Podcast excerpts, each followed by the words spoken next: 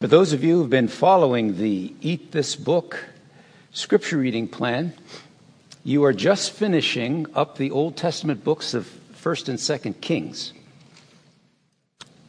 Now, unless a person is pursuing a conscious Bible reading plan, these two books are probably not read very often by Christians.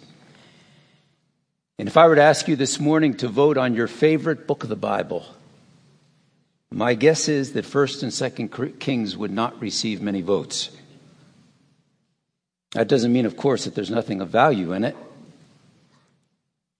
First and Second Kings give an account of the 40 kings who ruled Israel after the nation split following the reign of Solomon. 20 kings ruled the northern tribes for about 245 years. 20 kings ruled the two southern tribes for a total of 375 years. But the purpose of these two books, 1st and 2nd Kings, is not simply to record the history and the exploits of these 40 kings. This is history written with a purpose. It was to show the success. It was to show that the success of an individual king or the nation as a whole depended on the degree to which that individual was devoted to God's law. As one commentator expressed it, there's an absolute, unbreakable connection forged throughout these historical books between people's faithfulness to God and their destiny. Let me say that again. There's an unbreakable connection forged throughout these historical books between people's faithfulness to God and their destiny. If you or I are to take the books of 1st and 2nd Kings and read it with that simple thought in mind, looking for that connection, where is the connection in, in all of these records? Asking the Lord to show us how it relates to our lives, we can read the books of 1st and 2nd Kings with great benefit. Now, I've been asked this morning to preach on 2 Kings 17 and 25. Those are the dual accounts of the exile, the tragic end of the nations of Israel and Judah. And we're going to focus specifically on 2 Kings 17, 1 through 18. But before we read that passage together, I want to remind you of a small detail in the New Testament account of the conversion of the man Saul who became the Apostle Paul. And whether you read that historical account in Acts chapter 9 or in Acts 26, that same detail is there. You recall that Saul, soon to be Paul, was on his way racing to Damascus to vent his hatred on the young Christian church when a blinding light from heaven suddenly flashed around him and he fell to the ground, temporarily blinded, and he was shocked by a voice that addressed him, saying, Saul, Saul, why are you persecuting me? Saul responds very simply. He says, Who are you, Lord?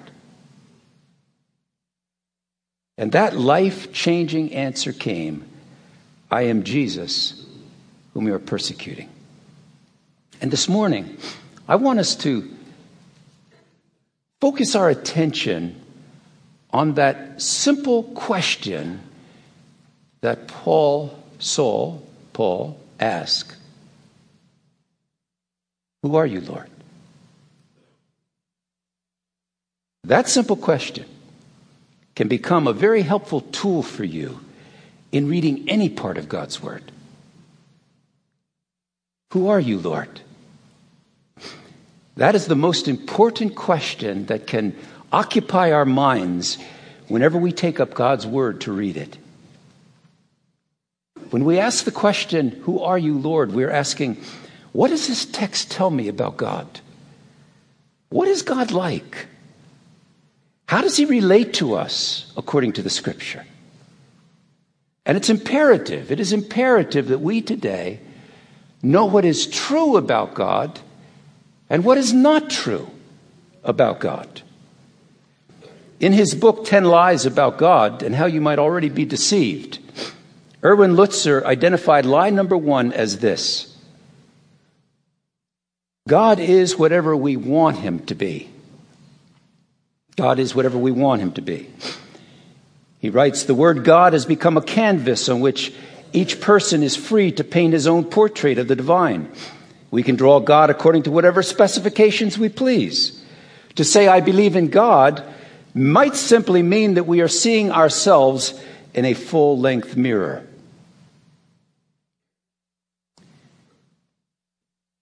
Never, never forget that God is self defining.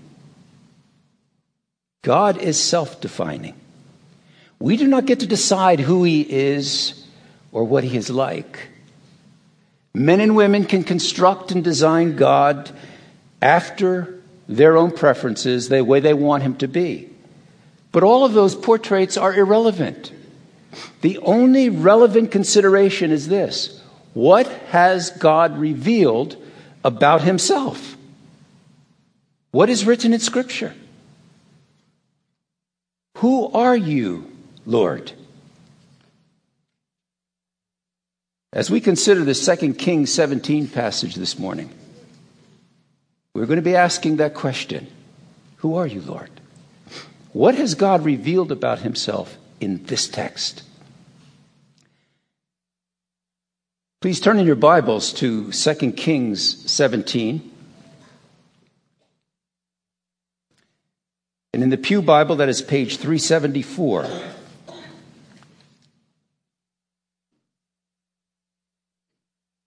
And as you read this text, be thinking of that question Who are you, Lord? What is God revealing about himself in this text? Follow as I begin reading in verse 1, chapter 17. In the twelfth month, in the twelfth year of Ahaz, king of Judah, Hoshea, son of Elah, became king of Israel in Samaria, and he reigned nine years. He did evil in the eyes of the Lord, but not like the kings of Israel who preceded him. Shalmaneser, king of Assyria, came up to attack Hoshea, who had been Shalmaneser's vassal and had paid him tribute. But the king of Assyria discovered that Hoshea was a traitor, for he had sent envoys to So, king of Egypt, and he no longer paid tribute to the king of Assyria, as he had done year by year. Therefore, Shalmaneser seized him and put him in prison.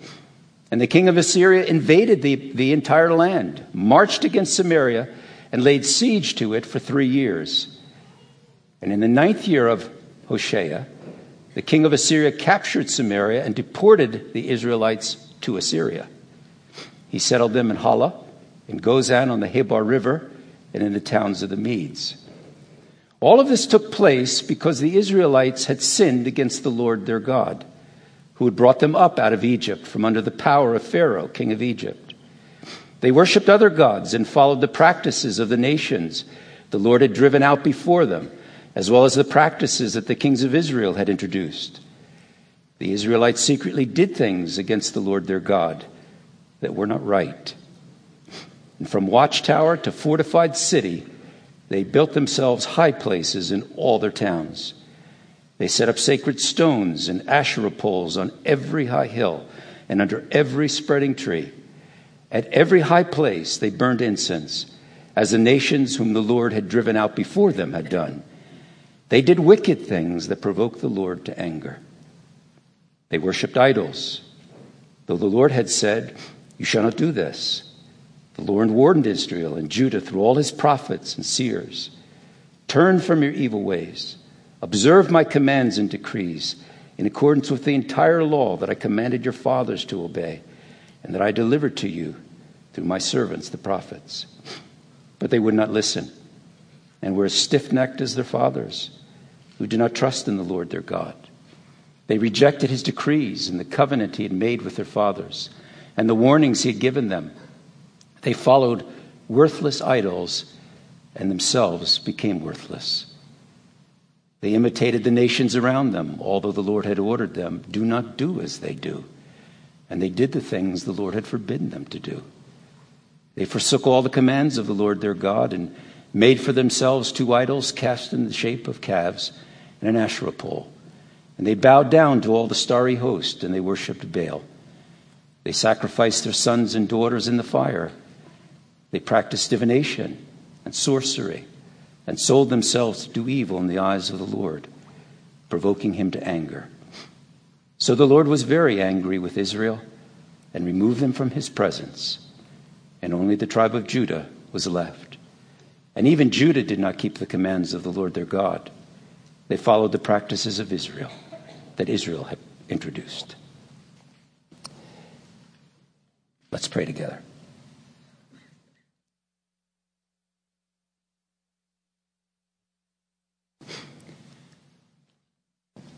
Our Father, we thank you for the privilege of opening the Word of God. And we ask for the help and the enabling of your Spirit to understand it and to apply it to our hearts and to the way we live, to our thoughts and to our actions. Thank you for privileging us to hear your word. And Lord, as we seek to know this morning who you are, may we remember that you have spoken. May we listen to your word and humble our hearts under it. In Jesus' name, amen.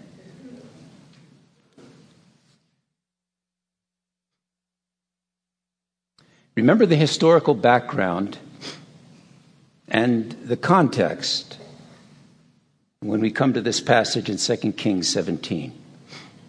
You'll recall that back at the very beginning of the year when uh, we began this Eat the Book commitment,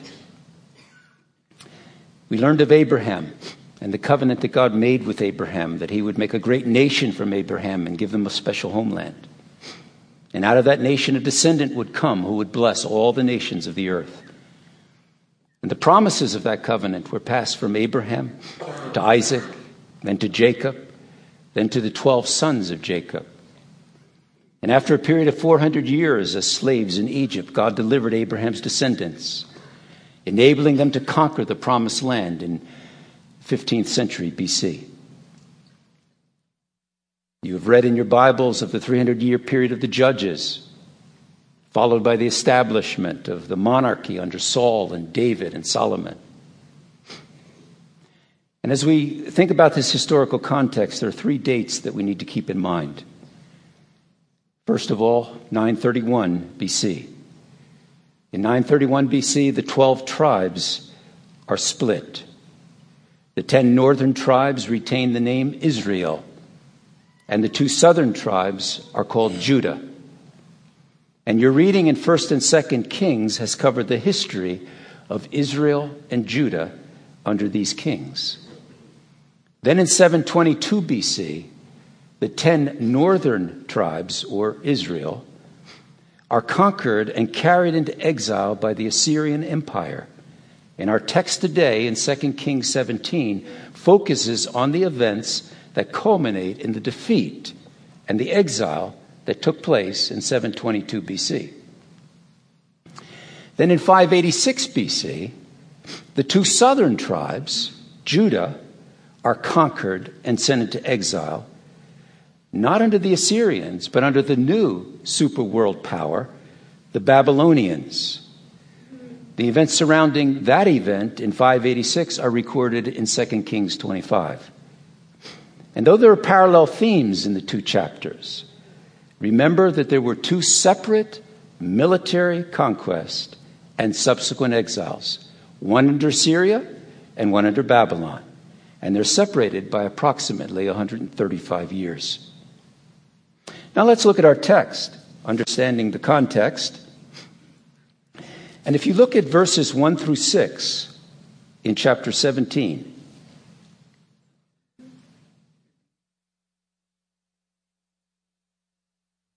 It is a record of King Shalmaneser, the Assyrian king, conquering Hoshea and the ten northern tribes. Little is really explained about the actual military defeat of Israel. We, read a, we have a little bit about the, the uh, acts of traitorous acts of Hoshea toward Shalmaneser, but and, and then we're told that they took three years to conquer the capital of Samaria. But we're not told a lot. The emphasis of this chapter is on why Israel was defeated. Not the, not the details of the defeat, but why were they defeated? Look at verse 7. Now, this came about. This defeat, this exile came about because the sons of Israel had sinned against the Lord their God, who had brought them up from the land of Egypt, from under the hand of Pharaoh, king of Egypt, and they had feared other gods, and they walked in the customs of the nations whom the Lord had driven out before the sons of Israel. And they walked in the customs of the kings of Israel, which they had introduced. I want you to notice three things about why this judgment came. Number one, at the root of Israel's sin is ingratitude. We see that in verses 7 and 8, where it says, Israel sinned against the Lord their God who had brought them up from the land of Egypt. In that little phrase, brought them up from the land of Egypt, is a picture of the goodness and the kindness and the power of God to the benefit of his people. You may recall when Pastor Mark preached on the Ten Commandments, he pointed out to us that, in fact, in Exodus chapter 20, the first thing you read is not the commandments. The first thing you read is a word about God's grace. Exodus 20, verse 2 says, I am the Lord your God who brought you out of the land of Egypt, out of the house of slavery. They'd been slaves for 400 years. All the cruelty that goes with being slaves all the injustice of that. And God begins the statement about the commandments with saying to them, I am the God who brought you out and brought you into my covenant and, and, and will bring you into your own land. The mercy and the goodness of God is the foundation on which the call to a holy life is built. And 2 Corinthians, uh, 2 Kings 17, God is reminding the reader that the one against whom Israel has sinned is the one who has shown such great mercy toward her. Secondly, the ingratitude produced a spiritual indifference and then a decline into spiritual decadence. The people were anxious to conform to the nations and to be like the nations around them. Moses had told the people, You are a people that is to be holy to God. But instead of being set apart, the people said, We're going to be the same. God said, Be different. And the people said, No, we'll be the same. It says in verse 9 that they worshiped other gods from watchtower to fortified city. What does that mean?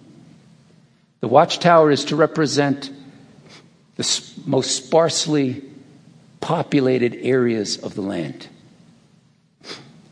And the fortified city are the populous urban areas. In other words, from corner to corner, from the sparse to the, to the heavily populated, all of the land has turned against the Lord. So now, what is, what is God like? How does God respond to this ingratitude and rebellion against him? Having been provoked by Israel's trampling on his grace in their hot pursuit of evil things, what does God say? What does God do? Look at verse 13. In verse 12, we just read, they served idols concerning which the Lord had said to them, You shall not do this thing. And verse 13 says, Yet the Lord warned Israel and Judah through all his prophets and every seer, saying, Turn from your evil ways and keep my commandments. What was God's first response to the rebellion and their sin? Was it to send an invading army? No was to send his prophets, pleading through his prophets.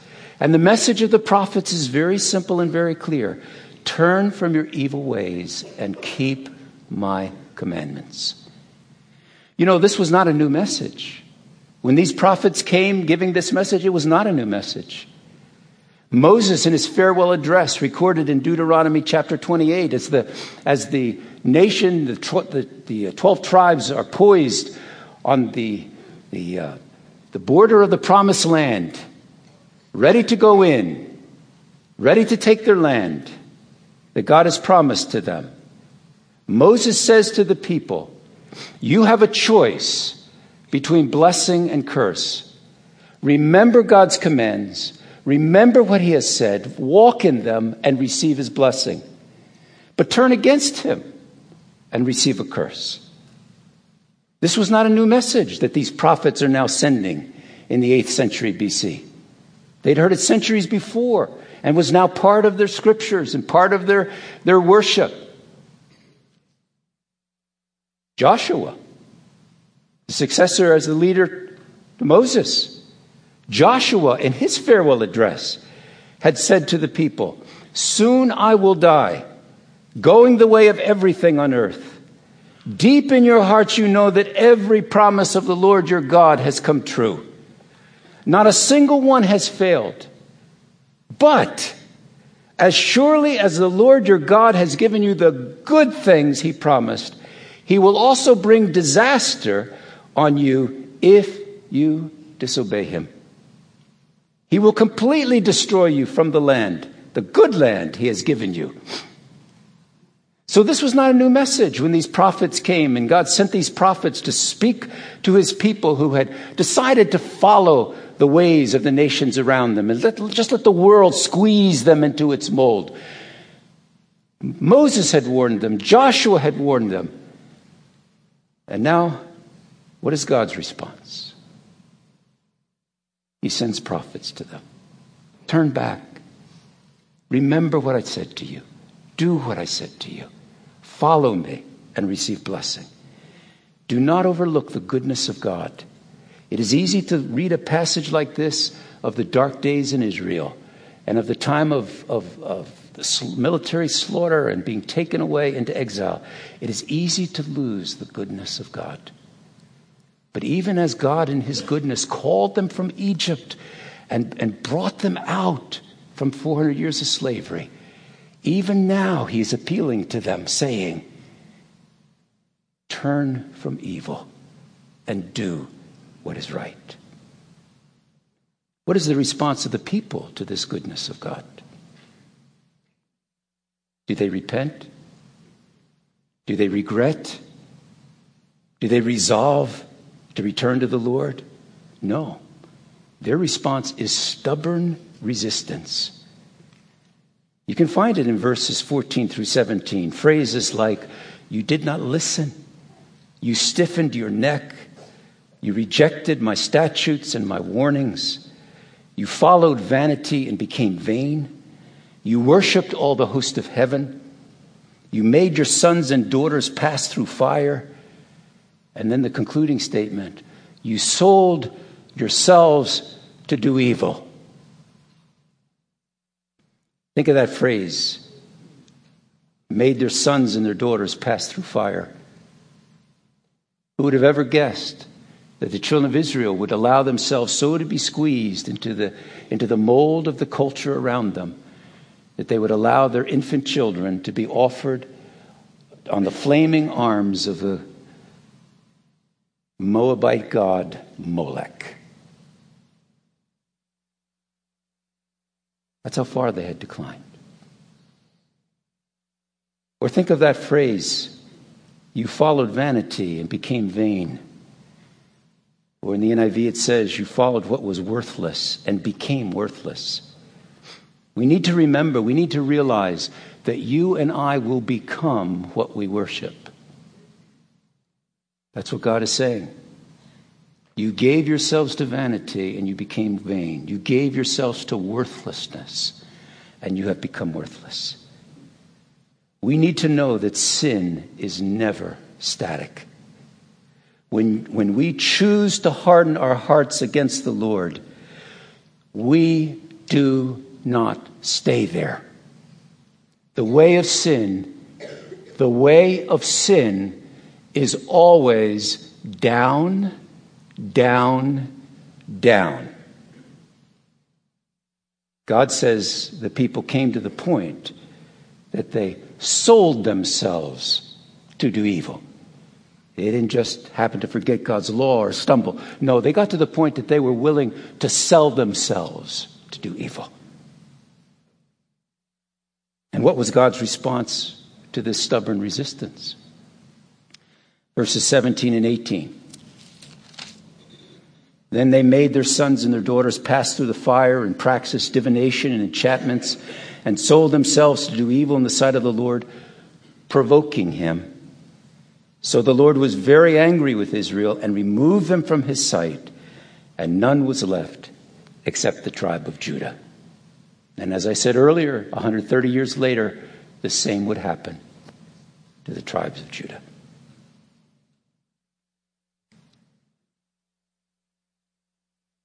Look at verse 20. The Lord rejected all the descendants of Israel and afflicted them and gave them into the hand of plunderers until he had cast them out of his sight. A time comes when mercy ends and judgment begins. Now, based on this text of Scripture, how should we answer that question this morning? Who are you, Lord? Certainly, the first thing that we see and we need to, to uh, highlight for ourselves is this God brings his truth before he brings judgment. Is that good news? God brings his truth before he brings judgment. When first provoked by the idolatry and the indifference of his people, he sends his prophets with a call to return and receive his blessing. You know, God is often misrepresented today, even by us as Christians. We picture God as just waiting to pounce on us when we sin. Sometimes we think he's just looking for a reason to find fault. But that's not the portrait of God in the Bible. We see his goodness, his mercy, his amazing patience, and he wants to bless his people, not judge them. We see it in this text, in this dark period of Israel's history. But you know, God sends his prophets today still. In what form?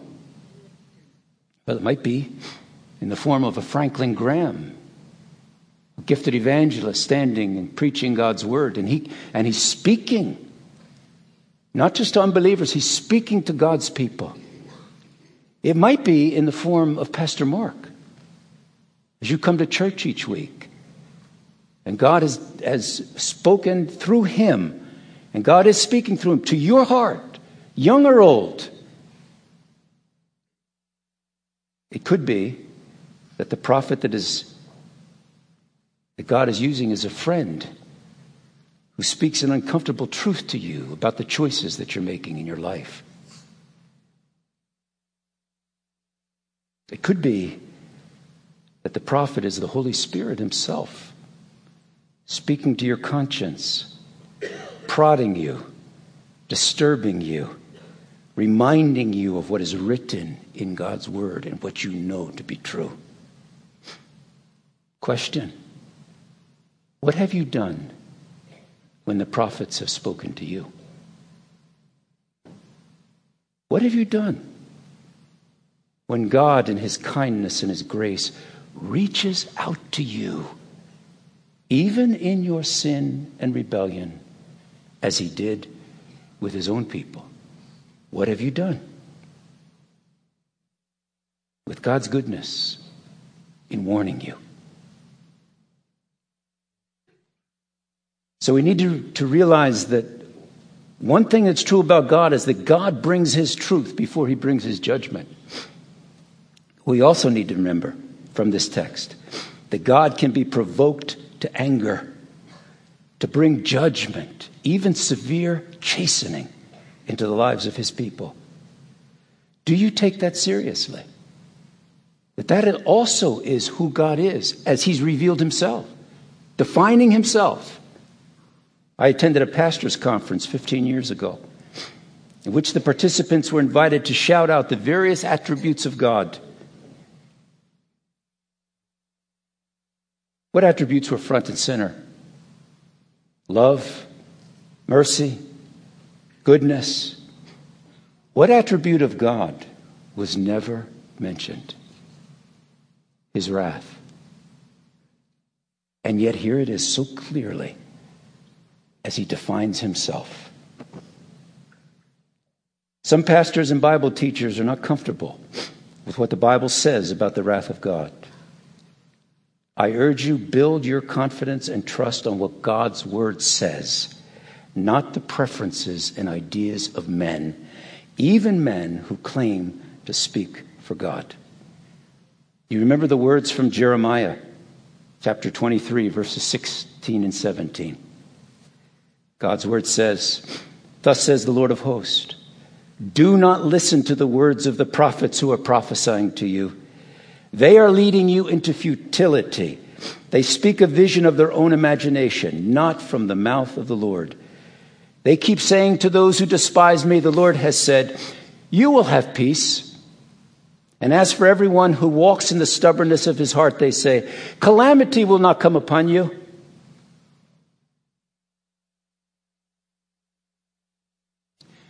How do we bring these two truths together? That God speaks his truth before he brings his judgment, and God can be provoked to anger. Many of you are familiar with the scene from The Lion, the Witch, and the Wardrobe when the three children are preparing to meet Aslan. And Lucy says, Is, is he a man? Aslan a man? said Mr. Beaver sternly. Certainly not. I tell you, he is the king of the wood and the son of the great emperor beyond the sea. Don't you know who is the king of beasts? Aslan is a lion, the lion, the great lion. Oh, said Susan. I thought he was a man. Is he quite safe? Safe, said Mr. Beaver. Who said anything about safe? Of course he isn't safe, but he's good. He's the king, I tell you. I borrow the thought summarized in C.S. Lewis' scene there with this simple statement God is good, but he is not safe. God is good, but he is not safe. Men and women and young people. And let me clarify what I mean. Is God safe in the sense of being faithful to his promises? Yes. He will never deceive you. As Malachi 3:6 declares, I the Lord do not change. That's good news. In a world where everything else changes, the Lord says, I do not change. His promises, His word does not change. But He is not safe if you think you can presume upon His patience and presume upon His goodness. And you say to yourself, I'll give my life to Christ some other time, or I'll give up my sin some other time. But right now, I have my own agenda. And if you think that you can claim to be saved and right with God, and yet you defiantly ignore his commandments and have little concern for holiness in your life, in that case, you are treading on dangerous ground. God is good, but he is not safe.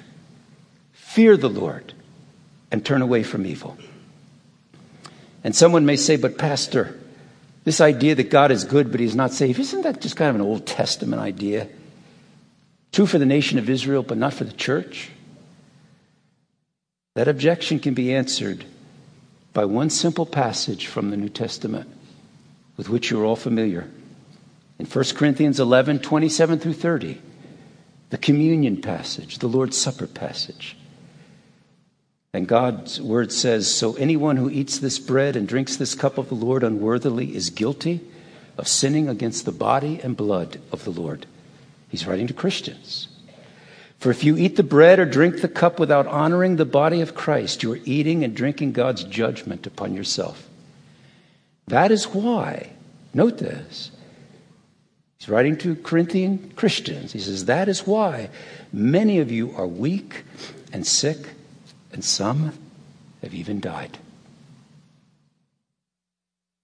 How easy it is to let ingratitude come into our hearts and to lose appreciation for the mercy and the grace and the goodness of God.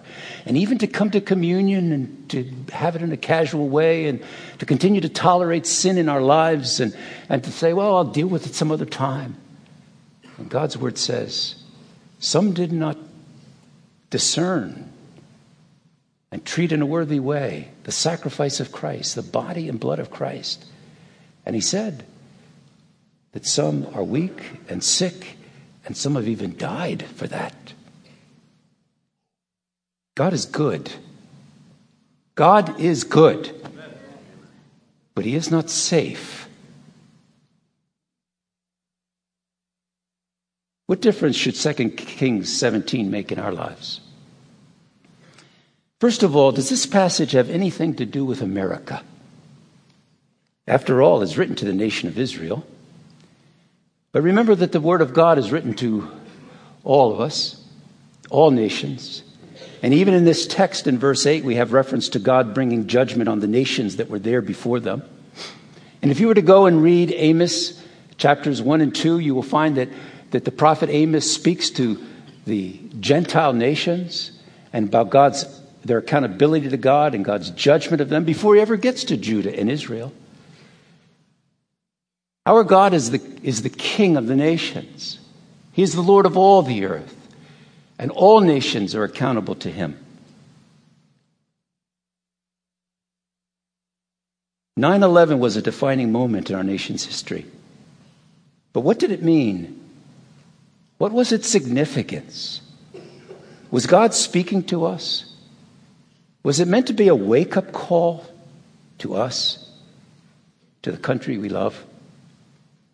Other than Israel, has there ever been a nation in history that has enjoyed the advantages of access to God's truth that this nation has had? And yet, the drift of our culture has been clearly away from honoring God and His moral law.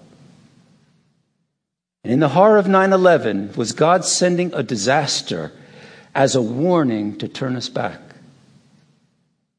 God did that with the nation of Israel. God spoke through the prophet Amos, declaring, I sent a plague among you after the manner of Egypt.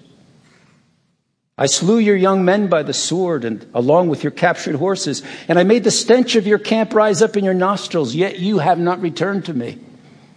The Lord is saying to Israel, I have done these things in your midst to turn you back to me, and yet you have not returned to me. Immediately after the shock of the 9 11 attack, the churches were filled. Special prayer meetings were called. And who can ever forget the image of the members of the U.S. Congress standing openly in Washington, D.C., singing, God bless America? How quickly we have forgotten. Not the event, but the sense of urgency to seek God's help where are we as a nation 15 years later? The drift towards secularism has become a tidal wave as our culture embraces immorality, heterosexual and homosexual, that intentionally defies the moral law of God.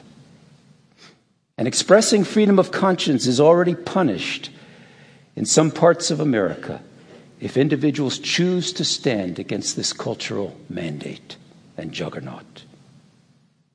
We ought to be afraid for our country. Have we passed the tipping point? Just as Israel did in its response to the words of God's prophets. They stiffened their necks. They resolved that they would go their own way.